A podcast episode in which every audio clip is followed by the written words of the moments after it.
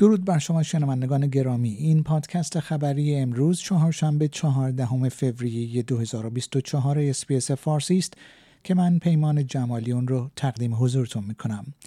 پس از یکی از بزرگترین قطعی برق در تاریخ ایالت ویکتوریا جناح اپوزیسیون فدرال از برنامه های انرژی دولت فدرال انتقاد کرد. در روز گذشته طوفان شدید باعث شد که نیروگاه زغال سنگ لوی ینگ پس از سقوط صدها تیر و خط برق و فرو ریختن شش دکل انتقال برق خاموش شود. در همین راستا خدمات اورژانس در حال ارزیابی میزان خسارات مالی ناشی از آتش های شدید در مناطق غربی و مرکزی ایالت ویکتوریا است. این در حالی است که سه آتش سوزی همچنان خارج از کنترل در این ایالت در حال پیشروی است. در مناطق ماونت ستاپلتن و بیلفیلد در پارک ملی گرامپین تهدید فوری پس از توصیه به ساکنان برای جستجوی سرپناه در بعد از ظهر روز گذشته کاهش یافته است.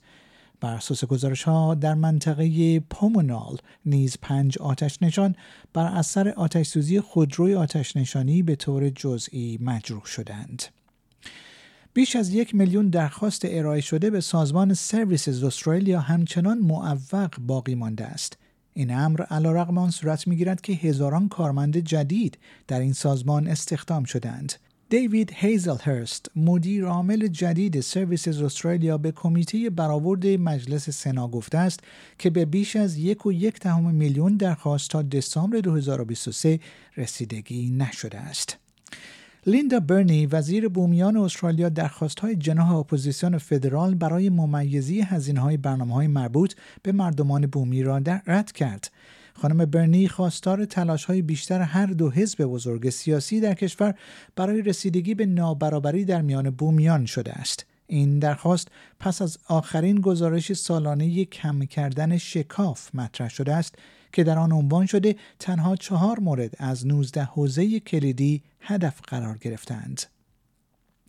پیتر داتن رهبر جناح اپوزیسیون در استرالیا از بارنابی جویس خواست تا مرخصی شخصی بگیرد این درخواست پس از آن صورت می‌گیرد که هفته گذشته تصویری از آقای جویس در حالی که بر روی زمین خوابیده بود و در حال فهاشی بود منتشر شد در همین حال دیوید لیتل پراود رهبر حزب ملی گرایان نیز به کانال هفت تلویزیون گفت که اگر آقای جویس بخواهد مرخصی بگیرد از او حمایت خواهد شد.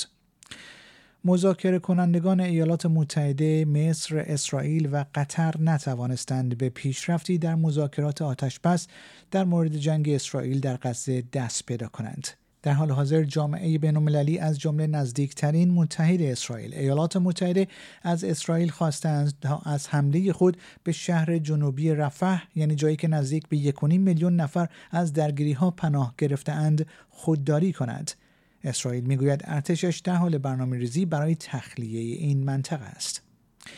ایالات متحده آمریکا از اسرائیل خواسته است تا اجازه حمل محموله بزرگ آرد به نوار غزه را بدهد. این محموله توسط وزیر دارایی اسرائیل مسدود شده است و می‌گوید که این تدارکات برای آژانس امداد و کار سازمان ملل موسوم به UNRWA که از پناهندگان فلسطینی حمایت می کند در نظر گرفته شده است. شنوندگان گرامی پیمان جمالی هستم و این پادکست خبری امروز چهارشنبه 14 فوریه 2024 SBS فارسی بود که آن را تقدیم حضورتون کردم.